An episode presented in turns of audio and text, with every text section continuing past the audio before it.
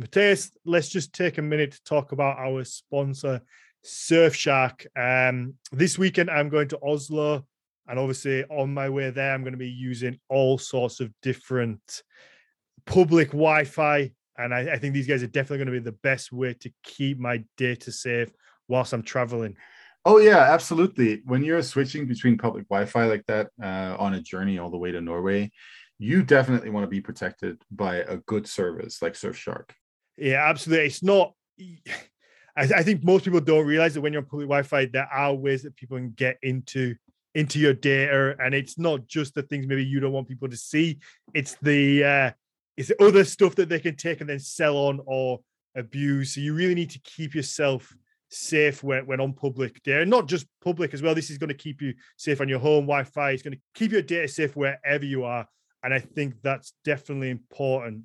I think it is. I think it's very important to keep yourself safe, um, not just from you know people who could have nefarious uh, intent and all that stuff, but also simply just to make sure that you're not being tracked by a bunch of uh, people who are trying to sell you ads and sell you all kinds of stuff all the time. Like maybe maybe you don't want that. Exactly. So you're gonna you get unlimited number of devices through your subscription. You get a hundred percent money back guarantee for your first 30 days. I mean, there's very little reason not to at least give this a try. Um, so if you want to, if you want to give it a go and protect your data, just pop over to surfshark.deals forward slash NMP and you're going to get 83% off plus three months free. Um, Mathias, do you, do you want to let them know, know that again? Yeah, absolutely. I mean, go over to surfshark.deal slash NMP and get 83% plus three months for free on this deal. I think that's really amazing. Exactly. It's cheaper. It's cheaper than the competitors. It literally works out at pence a day. So just pop over to surfshark.deals forward slash NMP, 83% off, three months free. There's fucking no reason not to.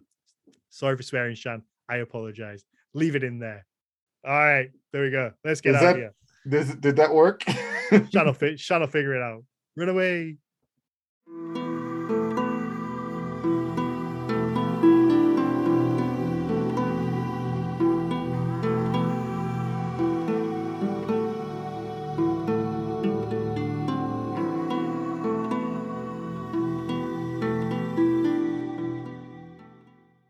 Welcome to the Nordic Mythology Podcast. I'm Daniel Farrand, Company Horns of Odin, and I'm joined once again by my co-host Mathias Nordvig. Unfortunately, he missed last week and he's back.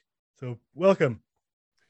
Well, thank you, thank you. It's great to be back. Um, yeah, it's been a couple of uh, interesting weeks, but uh, finally got everything settled, and uh, I am back once again to bestow my wisdom on all of you.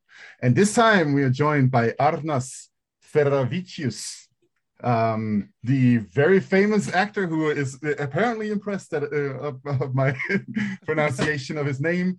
Uh, you hopefully know him as Sihtric from uh, The Last Kingdom. Welcome to the show. Thank you for having me, everyone. I, again, once again, I apologize for uh, taking my time to showing up. Uh, here I am. I appreciate it.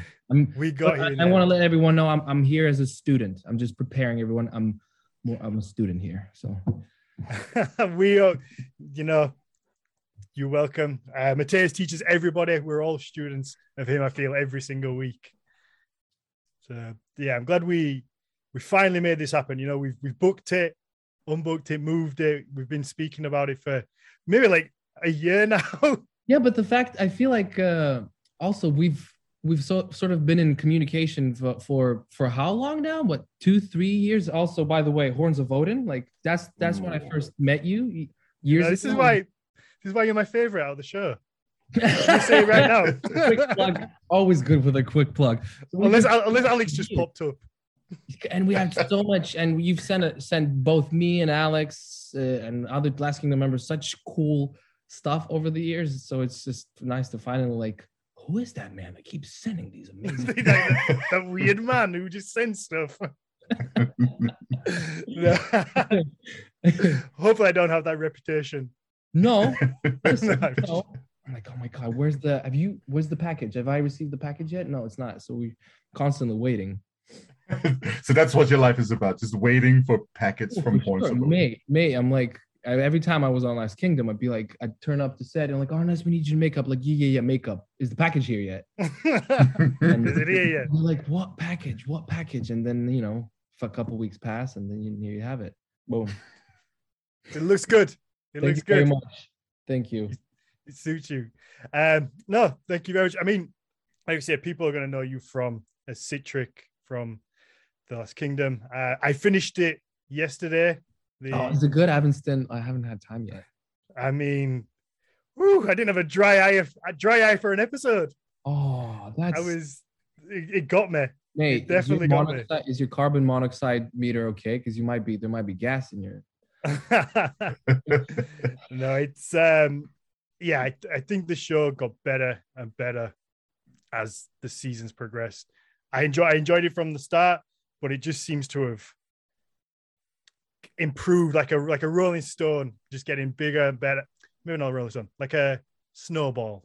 You know, like a snowball, just getting bigger and better as it goes on. Um, Oh, the Rolling the Stone- last the Rolling Stone kind of crashes something everything in, in front of it, so it's, it's also good. Sorry. exactly. Um, yeah, it just seems to have got bigger and, until it's just become this powerhouse. You, you, you know, you're hitting top the top spot on Netflix, the biggest show in you know in the world on there. It's coming up as number one. It's trending here, then everywhere. You're all just turning to superstars. I think. Did you ever expect that when you? Because did you come in in season two, 3 Mhm. Yeah, season two. I um, it's a very uh, I think surreal ride for all of us because especially this this when this season five came out because we were at the time we're shooting the movie that you probably I don't know if you heard of. Uh, so we're doing the Last Kingdom like a special, and as this the season came out, we were sort of working at the time. So it's just this surreal thing because you're doing the thing and then it's coming out, but you're not really thinking about it. And all of a sudden, people are like, yeah, yeah, it's great. And you're like, oh. So it's fascinating how over the years um, it has become what it has. And I don't think I don't think any of us expected it because we just I mean, I, I think everybody was just trying to do the best job they can and help each other out as much as we can. And and I guess this this result that it seems so nice uh, ultimately feels like just a side effect, like a byproduct of us trying to Mhm. you know, do something meaningful, hopefully. Mhm. Yeah. I think that I, for me, that's a I love to hear that because I think the the one of the major things as to why it's been so so successful is the is the clear bond between actors and characters, and I think it screams on the on the screen when the when the show comes out. But you all seem to get on so well, particularly so obviously you, Alex, and Mark Rowley. Um, you seem to have a really close bond. You anybody who follows your Instagrams quite clearly see you all play jokes on each other, pranks, and, and there seems to be a genuine care for each other, and that it's all so obvious when when the, the show comes out. Oh man, thank you so much, man. I mean, that really, really means a lot because um I think at season three we clicked, we we caught that feeling and we're like, wait a minute, this is we have to, you know, be about each other. And um it's just nice that, you know, people sort of notice that. But ultimately I think when we finished shooting the movie, somebody asked, like, why is this show? Why do people love it so much? Why do people love working on it? Because not only do people it's it's been very successful for which we're very grateful but there's this constant atmosphere on set throughout the years that everybody just loves being there. You know all the actors all the crew members and we all match and, and i and we were wondering what's the what's the secret sauce that makes it that? And um i sort of try to break it down and i think we've come to the conclusion that the only constant throughout all these seasons is alex you know? Mhm. there's a lot of things change we had producers are always the same. Some of the directors change this and that changes but there's one constant throughout the thing that is just constantly good and nice to everyone and is trying to create this atmosphere. And i think it's uh it's a huge testament to what an amazing number one alex is. And he just taught us all that there's a way to make a set and a show involve that involved everyone. And i think that energy from him trickled down onto the rest of us and i think that's one of the sole reasons why we have that brotherhood because we mm-hmm. his his demeanor towards everyone when I first met him, I was like, wait, how is he so nice to everyone? And I mm-hmm. think partly because of that, we sort of just like we want to do good. So I think, yeah. Yeah, That's pretty think- cool. Like, you know, having having a, a lead that actually leads in that way. Yeah. Mhm. I think I remember that's the that's this is a bit cheesy maybe, but that's one of the last things I said to Alex when we finished the shooting the the entire thing. Remember I um I don't know, there's emotions and whatever. But at one point I remember I just hugged him and I said, You're you're a very good leader. And I never uh I never planned to say that, but I remember when I when that moment happened, and yes, we're all actors, we're this is all an ensemble, there's nobody's higher than the other person but there is the sense of a leader. Mhm. And, uh, he's an amazing leader. Mhm. You know, I he's, he's he, he comes across as a very nice guy, and I know when I've had any interaction with him, he's he he really does seem to be one of the the good people out there. But, but I mean, so do you all. You've all been very very kind um to me whenever you know I've spoken to you. But with with Alex in particular, I I think the first time I met him, I made him a horn at a Comic Con. And it was just a, a thing. I just made it. I made it and, and asked them to give it to him, and, and that was it. I didn't expect anything from it. And then an hour later, I see somebody wheeling themselves over, um, in a you know in a wheelchair, coming my coming my direction, and people staring over. And uh, you know, once he gets close, I'm like, "Fuck, that's that's Alex." You know, it's Alexander Dreymon. This is a weird thing. Um, and you know, if you've ever been to Excel Center, it's a big, it's a big place. And this guy wheeled himself from one end to the other with a with a torn ACL just to come and say thank you for for a present that I gave him. And I, you know, I've been lucky enough to to make horns for some, you know, pretty cool people. But usually, like, no one's ever given that that kind of reception. Like, you know, taking the time to come over, say thank you. And, and you know, I said he didn't have it with him, so I said, look, do you mind sending me a picture with it later? Give him my email address. As soon as like literally an hour later, he must have got back to his hotel room, took a picture, sent it, and it's like that care and understanding for you know that he knew that that meant something to me, um, and it was that kind of empathy and understanding that it meant to me, and it was special to see because a lot of people kind of when they get up up there maybe forget that. Um, so yeah, I, I, definitely reiterate what you say. I think he's, uh, in a way, um, he's sort of confirming something quite biblical. I mean, there's probably other other uh, sources that would talk about that, but he, I don't know, it's just has a podcast about Alex, just to never I know we need to we just change.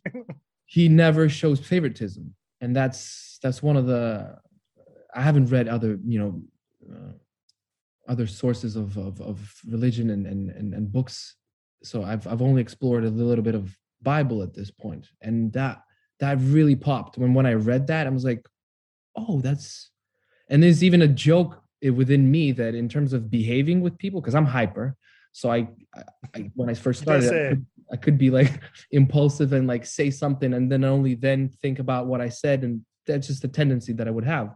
And uh, over time, spending time with Alex, I, I've developed this this from like, what would Alex do? Before I do before certain interactions, I would like I would call him like, what would you do? "Oh, okay. So I've uh I think I definitely uh yeah, enough about him. But uh, After this podcast, we'll have stories about how he walks in the water. WWAD James. Yeah, exactly. What would I- yeah. oh What would Alex do? Oh my I mean- god, let's make this a thing. I mean, yeah, I feel like I'd probably do that with Mathias to not give him too much credit. What would Mathias do? Mhm. And then realize I don't have the knowledge, so I just have to do what I need to oh do. shit! You, you don't want to do what I do. but it's just interesting how how how behaviors like that they trickle down and everyone It's infectious.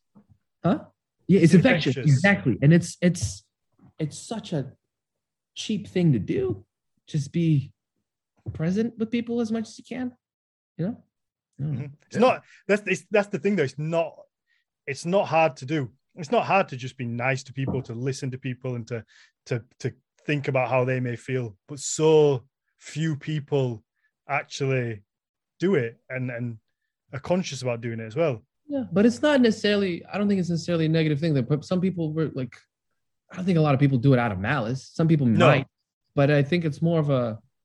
I think it's just a question of awareness of oneself that you over either develop over time or you. Who said that? The examined life is worth living. I don't know. One of them famous ones.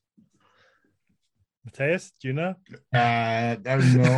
it would be Rene Descartes. Descartes. Descartes. I don't know. I'm just. oh, naming. the card. Yeah, could be. Could yeah. be. I don't know. One of them big ones. The big boys. just you you just say who you think it is and we'll back you and then we'll That's how it works. That's how 2022 works. Fact check? No, I said it's a fact. yeah that's who it is so i mean i think one thing i i like about the show is that it doesn't always take itself too seriously Oh, yeah. um and do you is that something you think they they put in on purpose and you guys are are very much aware of Huh. That's a good question. I don't.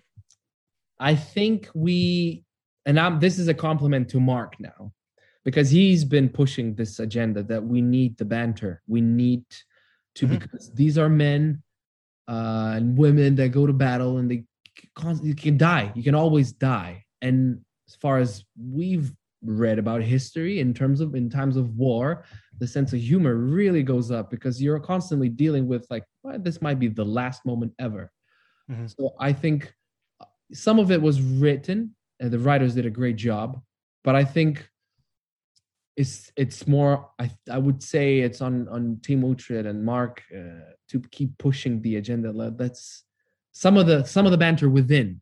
A lot of the stuff over the season has been written more and more and i think i absolutely agree with you that it's not taking itself too serious is just it doesn't it doesn't add any charm i think i think I, I agree with that. I, I I love it when people don't take themselves too seriously. I try to apply that to my to my own life in general. Um, Right. Yeah. but it's take it, yourself too seriously. but it's hard it's it's hard not to some i mean i guess whatever ego or something but it's it's it's one thing that another thing that this show taught me is that like this we're not come on we're not saving lives let's do the best we can do the best we can and have fun with it at the same time i think yeah I, and that comes across and it for me it speaks volumes because i i think when whenever anybody does anything about this time period particularly vikings in particular it can soon fall into that super serious macho kind Right. of warrior thing and, thank you and other there's the other TV show that maybe we're not going to mention. but, no, but there, are, like there are other ones that they, they have everything feels like it's got a dark gloom over it. Everything's filmed almost like it's got a, a filter on it and and there's a lot of dark makeup and and Yeah. it just all feels so heavy. Whereas I think The Last Kingdom's so successful because it it has those light moments, but it also has these quite difficult, horrific, saddening moments. But you get the contrast, which makes you also care and have the emotions. Mm, that's very interesting. I think I agree with you because it. I think there's this duality in life that Mhm. you know, suffering or being happy or whatever. It's there's always that's always on a little bit of a pendulum, but you can't have one constantly. I think. So I think playing around with this is just. I don't know. It's it, it just makes it nicer for all of us. I mean, it's it's. I think in that sense, it's it's great when popular uh, media teaches people lessons of these kinds. Yes. I feel you could you could say that you know for a very long time in the Western world, it feels like we have we have just been on the up and up, and we've been thinking that everything is just going to be fine, and and as long as we just like keep partying, really. and then all of a sudden, the, these last couple of years, we we're all we're standing there and it's like, wait, wait, life can suck too Yeah. and i think a lot of people have have had like a hard awakening with that like but it's it's it's it's terrible that it, uh, sadly it takes us humans to always experience a, a- a terrible historical event of some sort to come to understanding these things. But um you know it's at least we we we still learn i guess. I think you know it depends on the stories that we tell. If we if we tell stories that also include the tragedies like that's what the ancient greeks did right that they they had comedies they had tragedies right Right. and and we've sort of forgotten about the tragedies in in our cultures these days because it seems like we tend to really focus i think we tend to focus on the happiness aspect of life, Mhm. right? Which is like the other side. It's just a fleeting moment, isn't it? it can be, yeah. so it's if we constantly focus on that, you know. And another thing, I love what you touched upon, Dan, previously, is that that usually there's a tendency for these kind of shows to show this like hyper alpha type of behavior, which is not really even, I think, not really even natural in in you know in the world. So what I find fascinating, and thank you for touching on that, is that there's there's a lot more vulnerability in this show. I think mm-hmm. there's a lot of it that is i don't know but a lot more it's not a competition but what you said it's it's it's fun and sometimes it's difficult i remember Mhm. for for me uh, personally was watching can't remember what season but after watching that season i was like wow alex it's tough being Uhtred, man it looks like it's it's tough and i think that's uh yeah, I I I agree with that. I, I I really enjoy that there's vulnerability in these stories as well, um, it- because you don't see that quite often with this time period. First of all, and secondly, when there's Vikings involved, it's always some macho dick swinging stuff, and it's like, come on, guys. why Like- why Yeah, I mean, we, we need the whole range of human emotion, if you ask me, when we portray people, because we know that that existed. Otherwise, we're just gonna like box them up in a in a stereotype and and and end up with that. Because we're still still like human beings right? Right? History changes but the the the, the conditioning here and the pathways they're like they're still pretty much same-ish i think. Yeah. what about what about the uh, women in viking cultures? Because i feel like that's perhaps that's being a bit explored a bit more but i i don't know if it's right. I've heard that there's a lot more power from um from uh, viking women that we tend to historically talk about Oh, All Hannes, you're you're about to unleash something here. Let's go down the rabbit hole. This is Okay. your first experience of a Mathias Nordvig uh, lecture time. Okay. Wait. Uh, I'm because I don't know anything. I'm just in there. Got a pen looking right like you're ready to make notes as well. so so the thing is um you know when we talk about like this the, these ideas of like being free and not free um in a modern context that of course those concepts were entirely different back then. Right. um arguably the the the thing that was considered freedom in the viking age in, in scandinavia would be family. So that's very different from how we think about freedom today. Like freedom is something for the individual. Uh, i can go do my own thing and so on. But back then uh, your freedom was guaranteed through your family so the the more power your family has the more freedom you have as an individual so that means if you're a woman who belongs to a high status family, right, that has money, power, a lot of swords, then you would have a lot of freedom. Um, but then as you go down the, the ranks of, of, of uh, social hierarchy, then you probably get less and less freedom. Now, um, some of the things that we usually focus on in, in modern society is like things that, that give women freedom. Um, say, for instance, sexual freedom. Uh, can can you have extramarital sex or uh, how does that work out? It does seem like they they were probably less restrictive about those kinds of things. Um, what about social mobility? Well social mobility was probably very constricted based simply off of the fact that it was a steep hierarchy that we had in in the viking age um, probably also before. Do we see uh, women being basically quote unquote sold off into marriage um, with dowries and all that stuff. Yeah, that happens all the time. It looks like that's the standard in the saga literature from medieval Iceland. Of course, that's medieval Iceland, so we don't know exactly if that applies to the Viking Age. Right. Could a woman say no in those uh, those contexts? Probably not so much. But um, we could also turn it around and ask yourself, well, did did anybody care if a low status woman like uh, somebody who belonged not to the slaves but uh, to to just above the tenant peasants? Did they care who she had children with? Maybe not right? So so so a woman of that uh, that um, level of society might actually have freedoms in a certain way over there in terms of who she chooses to to to to marry and, and such things. Um, do we see women entering trades? Uh, that's a really good question. That actually, it's really difficult to say because what the what we really have to base this on is is archaeological evidence, and doesn't look like you know that you have women blacksmiths or something like that. That doesn't seem to appear. But then on the other hand, as we've shown over the last 10 years or more, um, there are like warrior graves that where the individuals seem to be women. Right. That's so, that's the one I was wondering interested about. Man. Yeah. And so so you have you have what appears to be female warriors in the Viking Age. Also, you have very distinctive female leaders of various kinds, both um, what we could call priestesses or or something like that, and and what we could call queens as well. So, is priestesses something to do with the higher knowledge of? Yeah, absolutely right. So so.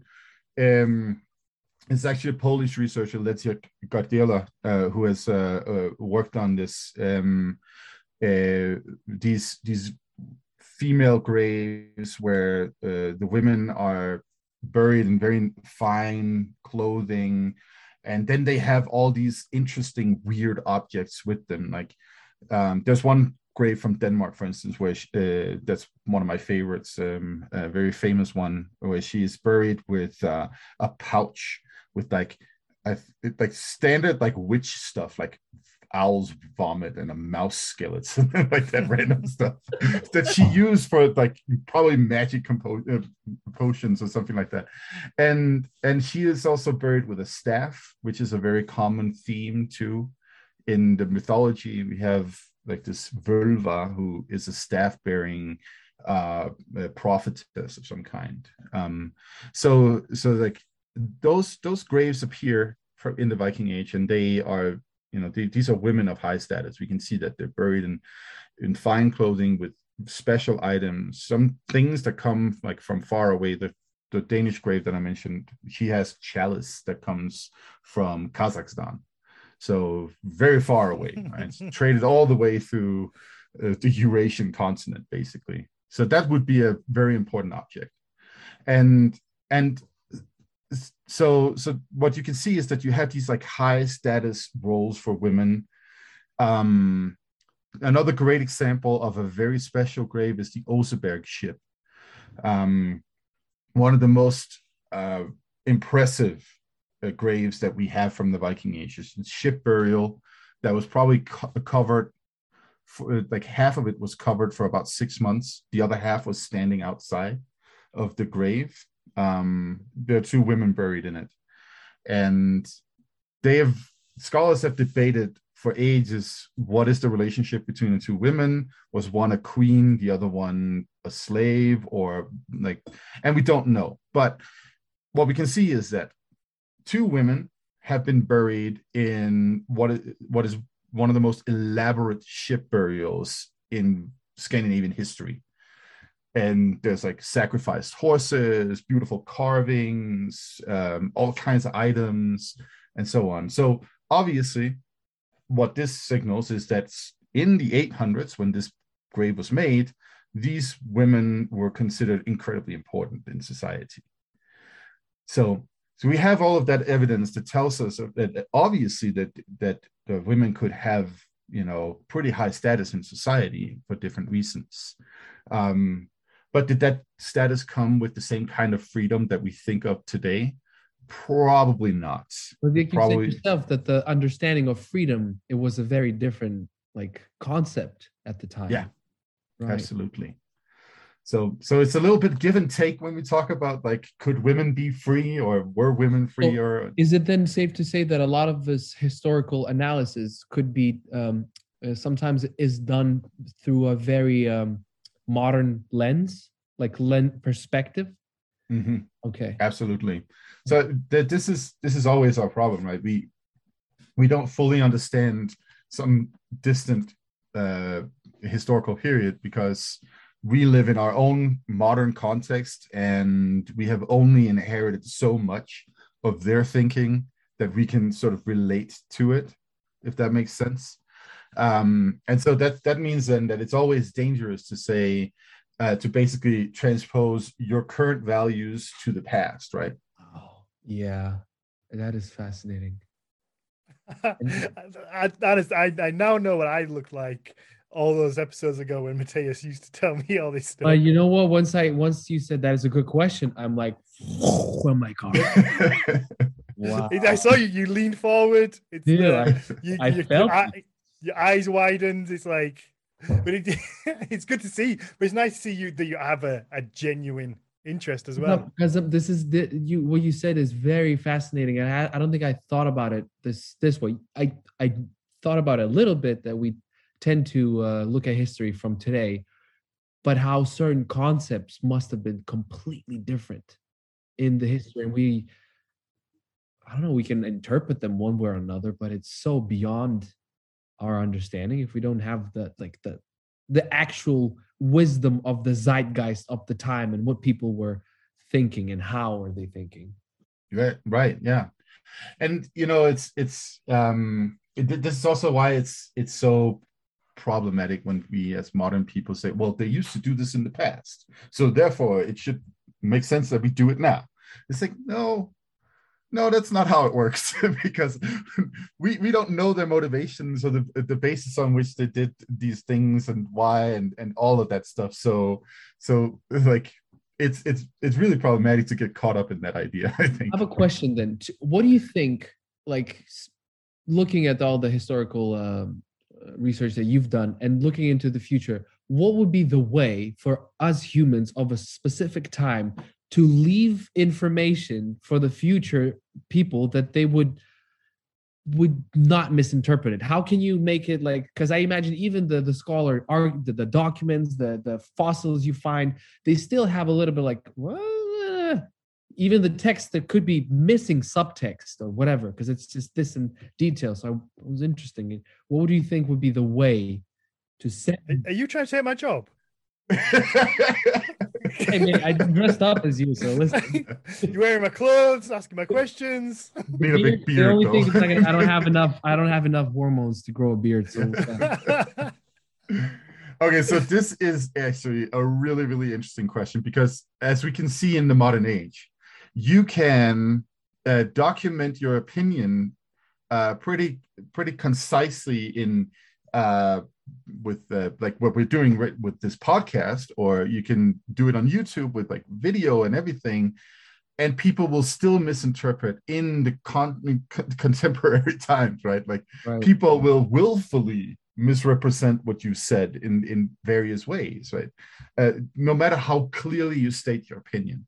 So, so if people can do that right now, people who presumably understand the entire social context for our systems right now, the political context, uh, where we are, who we come from, and all that stuff, right? And still, people will misinterpret it or misrepresent it. So that will happen too in the uh, in the future. I don't think that we can. Are we coming back? Is this is this somehow leading towards towards the Babel Babel Babel Babel Tower? That that probably. because like because it seems that seems to me that all these different languages that we have and then we send these whatever leave remains into the future then we translate them and there's constantly some nuance that you can't translate. Right? Yeah but it's also a work in progress where i think we're actually all going in the same direction more and more because just think about it right now we're a Danish guy who lives in uh, the US. We are a Lithuanian guy who kind of lives in London, and we're a British guy who, who lives up in Yorkshire, sitting here uh, sharing uh, information with one another, right? So, so that that's not something that you would find on a regular basis uh, 70 years ago or 100 years ago, right? So, so there is, I think, there's hope, if you know what I mean like we've we've come pretty far as as a species making this possible. And on this podcast we've had people from from russia we've had people from the us we've had people from um, germany we've had people from all kinds of places right? And that kind of gives me hope right? Yeah. so but it, uh, one thing I wanted to, to highlight is actually your question here about like how do we accurately uh, ensure that information stays, uh, you know, uh, consistent from now and way into the future. That's actually a problem that um, nuclear scientists are working on because we Oh, have of all of he has these- an answer like this. of course he knows. Okay. no think about it like we have all of these sites around the world where we have uh, performed uh, nuclear tests right and so what that means uh, for instance if it's if it's underground uh, locations what that means is that there's going to be a radioactive glass cave um, that will persist for for like thousands of years maybe even millions of years right Right. that future humans could find after our civilization may may have like disappeared and Wow. they wouldn't know what it is so so scientists have been working on how do we manage to tell people in the future that this is a dangerous place? Like how do we encode information for the future about that? And that's i think it's just wild to think about. It's like we don't even know if the languages that we speak are going to exist 5000 years from now. We don't know if the technology that we have is going to be there. We don't know anything about how we can record this but scientists are trying to do that and that that is that freaking blows my mind It's fascinating. I think our minds have both just both just been blown as well. right But I was This also, a- as you were saying, I was also interested thinking of like, wow, so these radioactive spots also in themselves tell a story. If if, for example, the future, whatever generation, some some some has some sort of a Geiger counter of something, they can already is like, aha, what's the history of this over here? Mhm. Mhm. And why is it why is it there? What happened to yeah what happened And to also- here? our isotope makeup is as modern human beings is fundamentally different because of nu- the nuclear age Okay, than wait a minute, hold up. before up, that stop. What? Uh, yeah The top what? yeah so because uh, with nuclear blasts humanity has changed i think it's the i and don't fully take my word on this Before, because before you I- carry on, is it is it possible that what you're about to say will lead to why my brothers that are younger are way taller than me than I am? I don't know.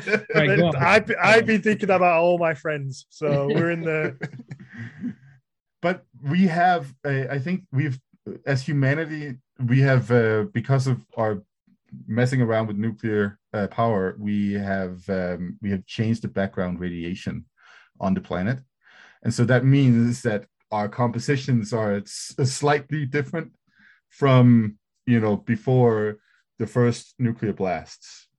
Wow. So the entire the entire populace could have been affected because even though the particles that we can't per se measure, they still travel. Yeah, so I, I don't know how this works exactly because I'm not a nuclear scientist. Um, I, I have very little knowledge about this. This is just Did you just say I've you been- should be? You should.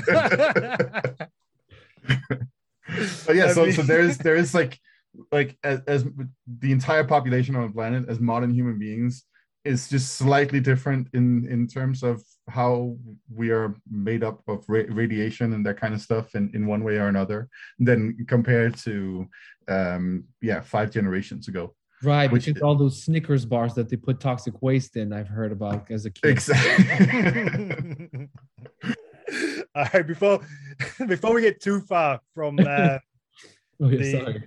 yeah we, we, we went from vikings to nuclear war before, before we get um i wanted to make one more compliment about the last kingdom before we move on to kind of the vikings in the east and and see what we can discover about your your homelands i guess Arnas, um was that it, I didn't it didn't click until the last two episodes.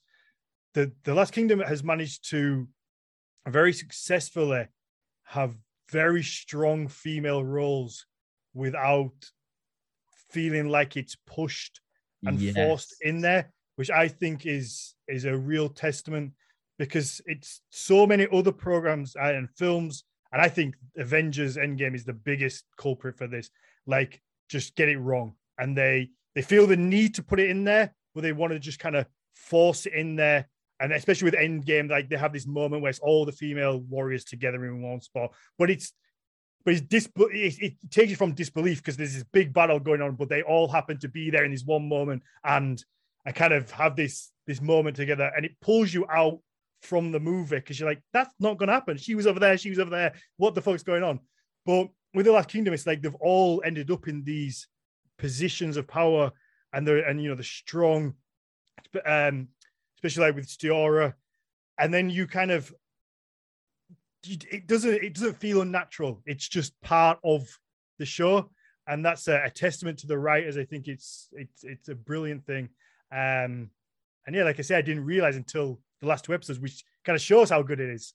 Yeah, I see. I think, I think I'm gonna agree, absolutely agree with you here, because I remember with season five when we were already shooting and reading it, we, we were like talking about like, look, you power late power ladies, powerhouses, powerhouses, and I think, um, part of it, and I'm guessing, I don't know, I don't have enough of a track record to have read enough scripts and enough movies to to dissect if this is truth or not.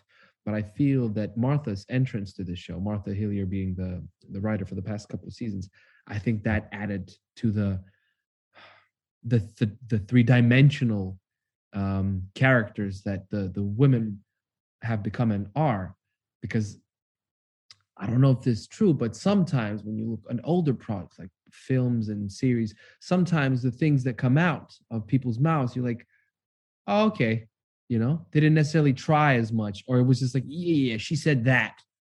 Do they women say that? Okay. So I think a lot of the times in the past there's there's not enough nuance because you don't have women on the team writing stuff and you can only yeah you can imagine as a man or whatever like oh this is that and she said this and that is your creative poetic justice or whatever you call it i think it's really important to have real humans that can think in both directions to create this nuance i think I, I think every man on the planet can attest that we don't have a clue what women are thinking are going to say. we don't know. so look, they're already five steps ahead because they're their intuition. They just there's one thing that you're you can discuss or uh, argue about as much as you want, but there's this one thing that they're already born with. I feel like more than we are.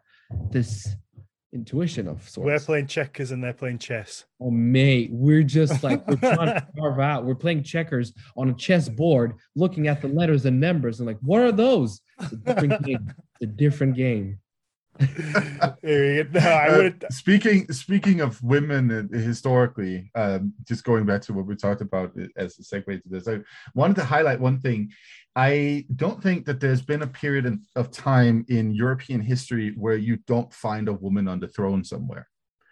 Like just, uh, yeah, think about that for for a second. Um, the way that the way that we think about uh, gender power relations today is very much a product of the early 20th century, which is very, you know, in terms of diversity of thought, creativity, knowledge, understanding of the world, and so on, the, the early 20th, uh, 20th uh, century is completely impoverished. Like it's it's it's it's such a like for european thinking at least it's like you eh, you look at that stuff in in sort of like a broad historical perspective and you go like what the hell? So is it then safe to say that that perhaps the illusion of the time was that the science is going up so much. We're like creating nuclear this so that the other stuff people sort of like yeah you know this is we're moving to the future. And other stuff you like just going backwards. Yeah absolutely went backwards. I mean wow. europeans invented nazism like come on that, that's going backwards if you ask me right?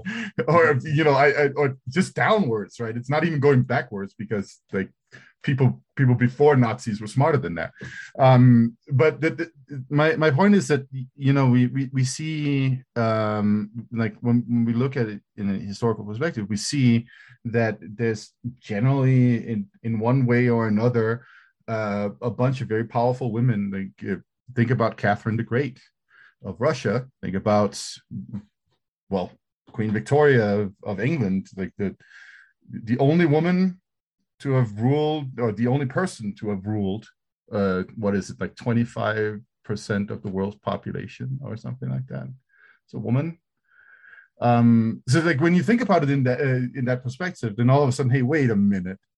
The, so- the way that we think about these things today, based off of like how we understand the past, might actually be our fault more than the past.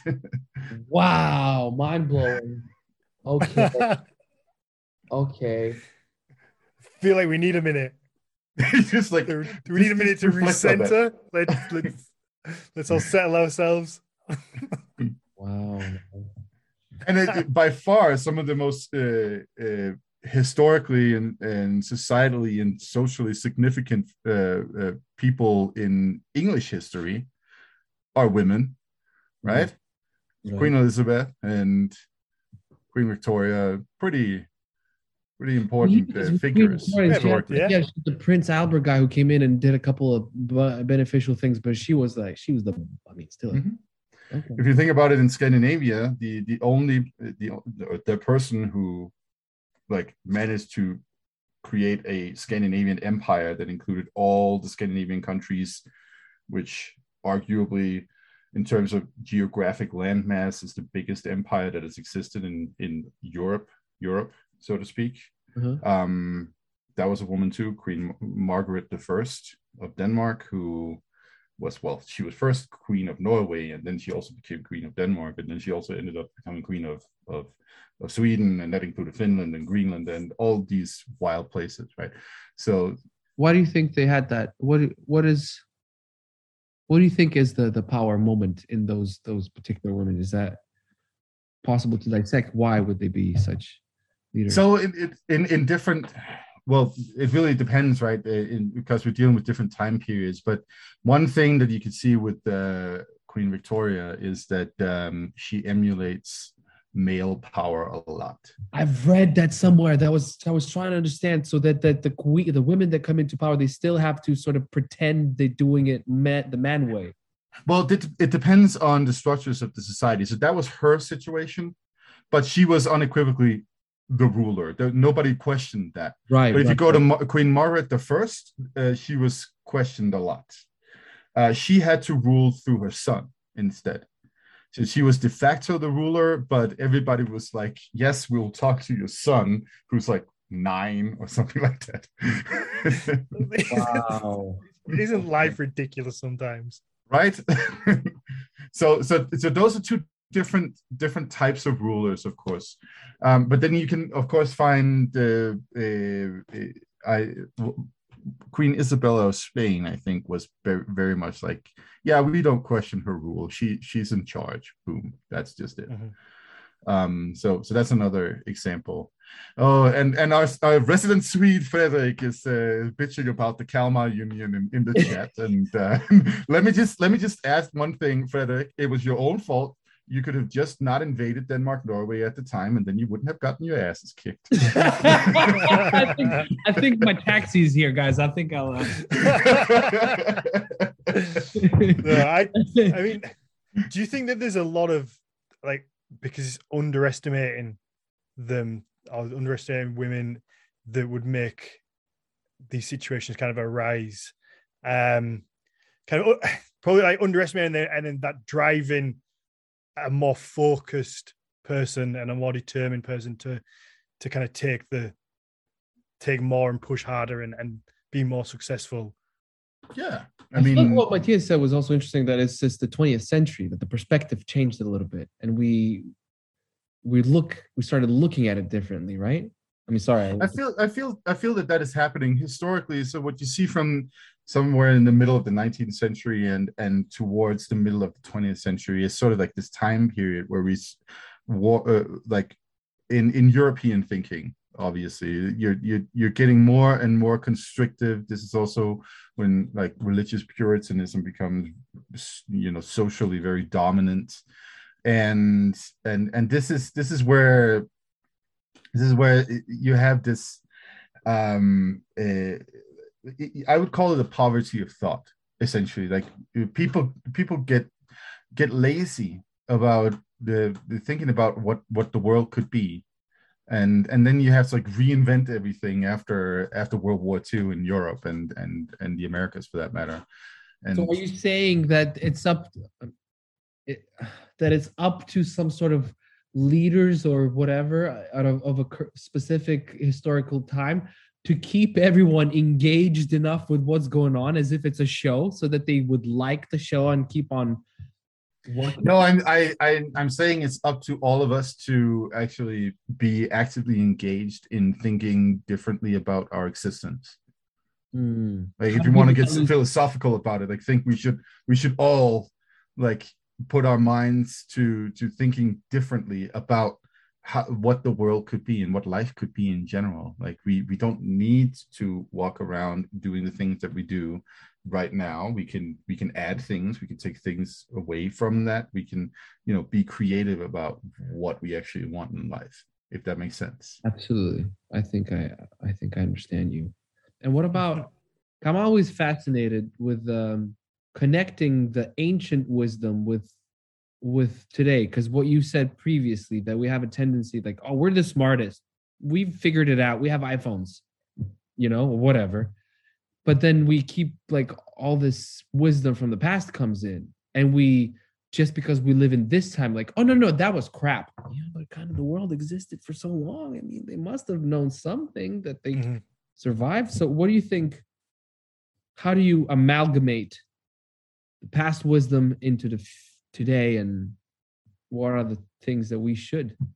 You know, this is this is why I came into this line of work in the first place because I was like, there's some really solid wisdom to be gained from knowing and understanding past cultures across the planet. Um, I mean, it's isn't it interesting to consider that, you know, the Mayans knew of the wheel, that they had invented the wheel, but they never used it for anything but toys. What? Yeah. What? yeah. What? You, you're like, wait, what? and that has got to be because of the way their way of thinking about moving around in the world. They they must have they must have been like, okay, shrug, whatever. Uh, maybe we just don't need that. they always had this like what are you playing with that fidget spinner? Then leave it alone. Whatever. exactly. and then you have a then you have other cultures like in in Europe and in Asia that build their entire existence around roads, right? Like so so the, this just tells you that if you think about how people have thought about things in the past, it gets it get it can get really really really really mind blowing. like and um, I find it incredibly fascinating um, that you have a because in European history, when we as historians talk about the evolution of, of European societies, we highlight the wheel as a really important invention, right? And it's like, oh, the wheel was invented. Uh, what was it, in Sumer or something like Marion, that? Eight thousand years ago, BC. Yeah, yeah, blah blah blah. you know, and then you know the um, it, and it, that is also because you know the, the invention of the wheel spills over to the water mill, right? Which becomes one of the first machines that can work on its own, and that then in European thinking is like ah, well, that's the key to industrialization, right? When we can have wheels turning, I mean, we have it in our language too, right? We talk about the wheels are spinning, the wheels are turning, and all that stuff, right? right. Then, then that becomes like a significant historical moment for European society and its development, right? And this is what we as Europeans and said, well, this is what made us so awesome that we could go and conquer the world, blah, blah, blah, blah, right? But it's like, yeah, but was that a good thing? No, I don't think so, man. I've read somewhere that a lot of this conquering and inventing came into in, in places of the world where uh, it was a lot colder than other places. Because mm-hmm. I, because I've read, I think it was in Germs, Guns and Steel or something like that. Mm-hmm. Um, that places where it was super warm, you don't need to necessarily invent stuff because you're constantly well, it's warm. You're not cold. You don't need to create, you know, shelter or whatnot. So a lot of that expansionism came from people just being cold. no, I mean, Uh, uh, you got you've got the fist on us. well, So I, had I- I would- 45 minutes, guys. I had a good 45 minutes. no, so so this is a good question because there are you know um, uh, this has been a long discussion in in among anthropologists and historians like what is it that is like sort of like the key igniting thing that that that sparks that you know uh, social evolution and technological developments and all that stuff? I think uh, the problem with that way of thinking is that it's you know centered around again Europe and the idea that that that that Europeans are special. Um, Oh, I and know. I, was, I wasn't- I hope I wasn't. I didn't come across as saying that. no, no, no, no, not at all. You're at all. you're you're referencing this particular book that has a you know it has a particular perspective on all of this germs, guns, and steel, right? Um, the the um the, the this the problem with that theory is that a lot of those inventions that Eu- Europeans are using, right, to be competitive out there in the world, they come from from other places than Europe, like for instance gunpowder, Right. um, and uh, or the wheel for that matter. We, the Europeans didn't invent the wheel; they they they they they went. Is went. there anything that the Europeans actually invented that was like Yeah, existential wasn't dread. stolen. existential what? existential dread. Oh, Uh, philosophers sit, sitting around. like, look at all Well, the German philosophers. can you put it in your French mouth? Can you wear it? Nope. It's here. exactly. So yeah, but no, I mean you got to give Europeans credit for inventing a bunch of things, of course. Um, but but it, what I, my point is just that there's a lot more synergy to it than you saying that oh because of a certain environment you get particularly competitive people um, because that's not really the case. Like, there's a bunch of uh, compounding factors, right? Where you're like, you can't single one thing out and then say, oh, this is why. This is why these people were capable of doing this. Like, the potato is a really important component in uh, European migrations too. Is that an the- you said isn't important. is a very important component because the potato, as soon as like you have Europeans going to the Americas getting potatoes, then they go grow them in England and Germany and elsewhere, and then all of a sudden you have population explosions because the potato is a very nutritious. Uh, uh, what do you call that um, thing from the ground? Um, vegetable, Uh, something. it's not a grain. It's not a fruit. What is it? Come on, Dan. You know English. Oh my right? God, root, root, Root, root root vegetable. vegetable. Yes, right. It's a it's a really important root vegetable uh very nutritious root vegetable right and that's also why um once there is a, a disease that starts taking hold of those potatoes that's when you get the so-called irish famine which was actually a european famine we just Really? only know it as an irish famine because there's a lot of irish who left for the americas uh, because of the famine right but you have a considerable famine in central europe for the same reason because you have this disease that is spreading among the potatoes so point being is that the potato was also an incredible uh, path uh, part of the path for europeans to have a population explosion that then enables them to go out and be assholes to other people around the world right blame the potato. So, all All right, right, we haven't spoken about potatoes. who's gonna clean while. the dishes? Oh dear. wow. should we? Should we? We I know we. You what? You have about fifteen minutes, Arnas, before you. Oh yeah, You yeah, yeah, yeah. Sorry, guys, this is mind blowing, but I do have, uh, do have. 15, You're. Yeah. You're I wanted to back ask you anytime. something actually. Speaking of potatoes, Arnas, is is Lithuania a potato country or is it a I cabbage think country? I think I would say very much so. Whenever I'm hmm. around Irish people, I'm like, oh, we're potato. There's like, no, we're. I'm like, okay, well, historically, you're, you're right, probably, but we love potatoes. Lithuania, we have a strong relationship with it. We have a lot of different versions of different things you can make out of them. But uh, I personally have drifted away a little bit from them in the past few years. But we Lithuanian potatoes, Hey, Yeah, it's it's like I Denmark think, with it's, I think it's in our in our anthem somewhere. Potato. It's not- it's not- I was, I was gonna say I've seen I've seen pictures of you without a shirt on. You're not getting like that eating too many potatoes. I mate, that's all I have is like I keep, keep eating the starch and you're like "Phew," so then you can't eat for a couple of days because there's too much starch so then you end up fasting for numerous days so again potatoes is good Mhm. It's good for you. It is. Um, Very know what, I- I don't want to force us onto a topic we're not gonna get very far in. Um, so honestly, I mean, if you fancy coming back in the future, we can. I absolutely I absolutely we can we can can. definitely then. but let's create but let's create mystery let's say next week and then oh no he can't Uh, no, no, yeah, it'll be like two years time. but, but I think I think that's going to be the the easiest way that we can really get into. And then the next the next 15 minutes, who the fuck knows what's going to happen? Who knows where we're going to go? But let's let's enjoy the next 15 minutes, and then in the future, whenever we get you back, we will we will look at the the Vikings in the East. I absolutely Yeah. am privileged for, and I'm, I'm I'm up for that because this again, like you just said, I had a numerous, numerous moments of exploding. It's good. It's good to see though. I it, it You, makes you me guys are like inflating not my ego, man.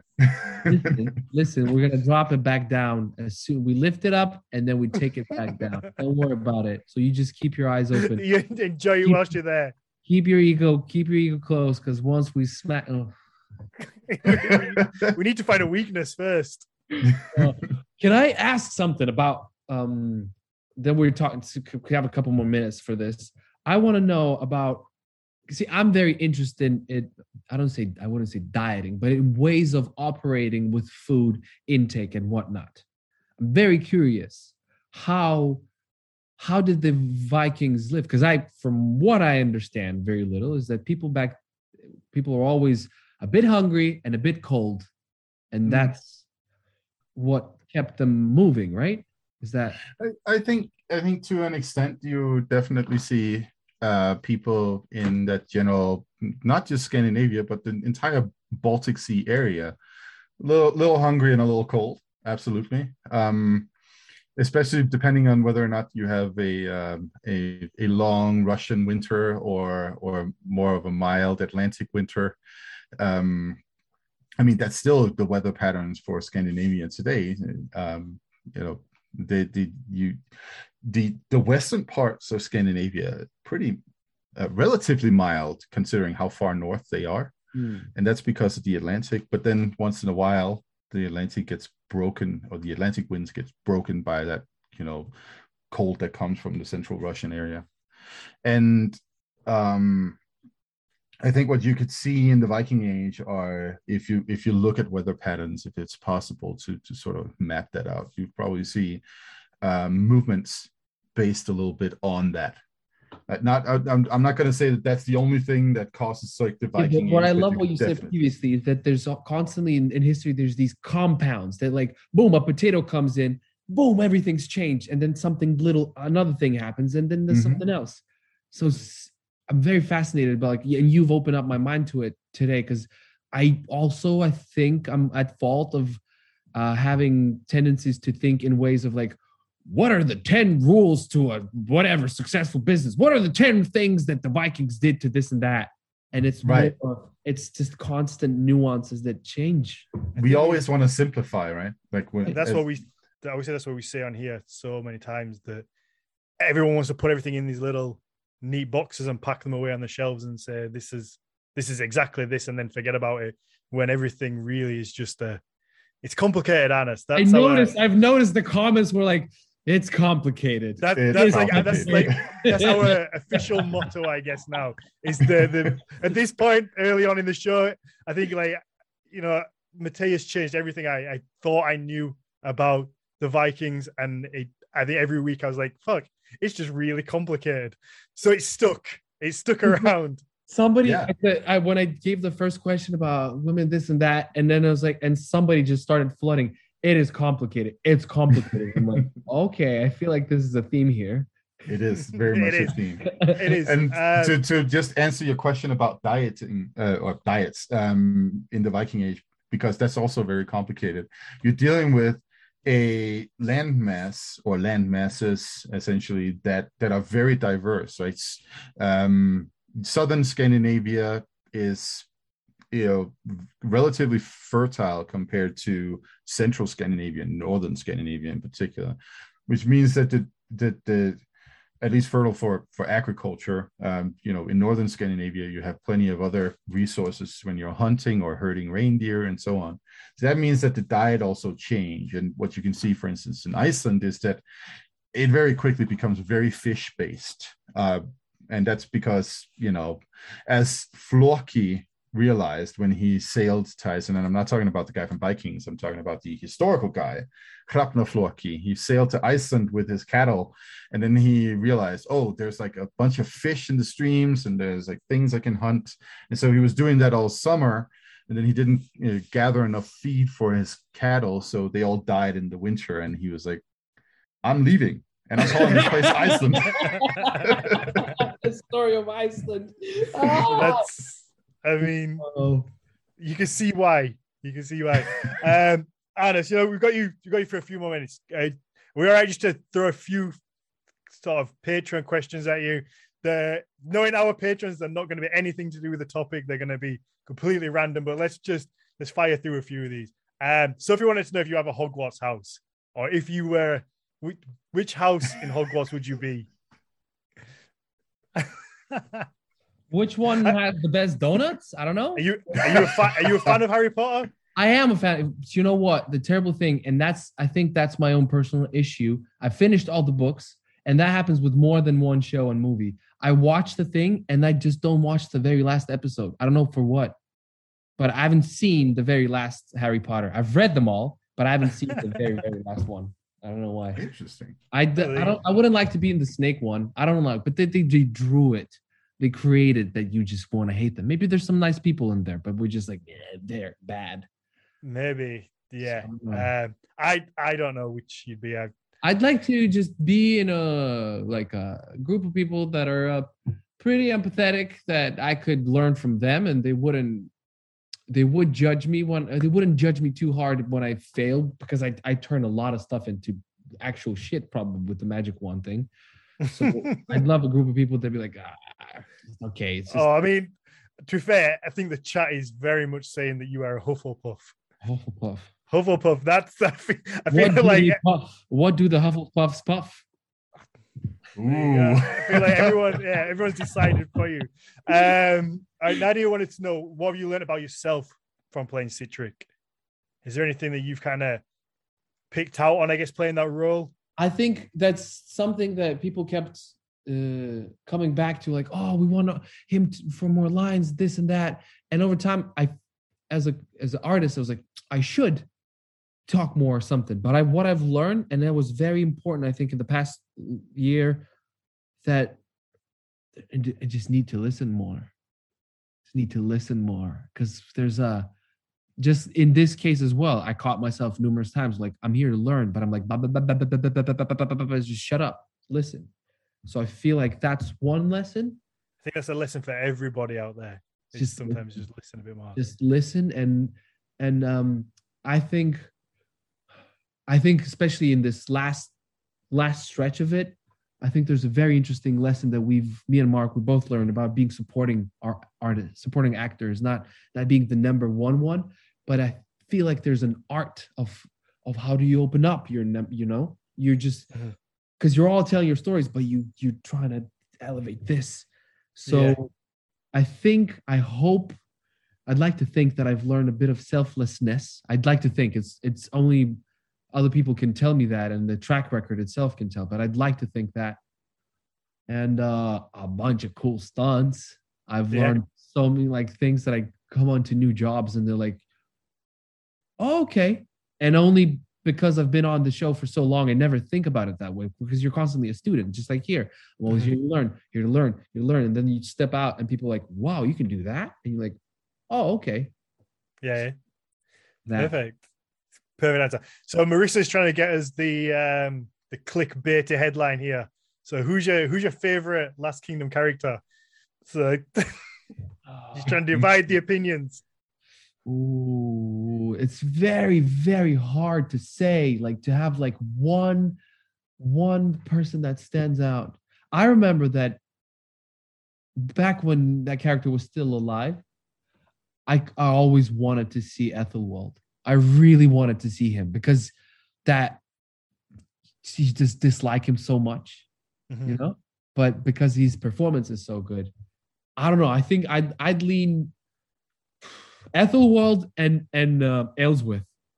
It's just just Mhm. because the level just to think about just to think about Eliza's journey as an actor throughout all the seasons everybody hated her. And people don't don't separate an actor and a character. People don't separate that. So she the people would hate on her. And then in the last season she's like boom gets this redemption and all of a sudden she's everyone's favorite. And I like that uh I think that's a interesting psychological observation about humans in general I think so. There you go. Kind of scary that people don't separate like yeah like that kid actor like that kid of Game of Thrones who was the the the guy who was season four. I can't remember. I haven't watched it. Mm. So he'd come back to Ireland and people are throwing bricks at him. Oh, Ramsay Bolton. Yeah. What? I Oh, mean, he's a he's a he's a naughty boy. but you see, that's what, you know, you talk about I hate that guy. It's like yeah. It's a he's a nice guy, but we like we don't. But that was the same with the the bad guy in the the, the fifth series of um the Last Kingdom. Like when you when you get the the bad guy who you fucking hate. I was like if I see you in person, like I'm not gonna like you, and I know it's not you, but I'm not gonna like you. Like that's a that's good It's- writing, and you know you're on. I mean, something. The- it- um, Karate Kid, the the the bad guy from Karate Kid, right? right? He's yeah. right. He's like the example of this. I, I love that they turned that into a story. Actually, Mhm, they did, yeah. Yeah, yeah. So yeah, no, that's uh yeah, that's a good point. Should we let's wrap this up? Let's let's get you out of here, Arnas. Your your light's fading, you're disappearing. guys can i from my from my end i'd like to really really thank you because i i was coming in today i, I was preparing that yes i'm going to learn but both of you Mathias you're a very very fascinating man and uh, i can't you. wait to to to come back and get my mind blown a lot more. Dan no more props. We got you got them you got the best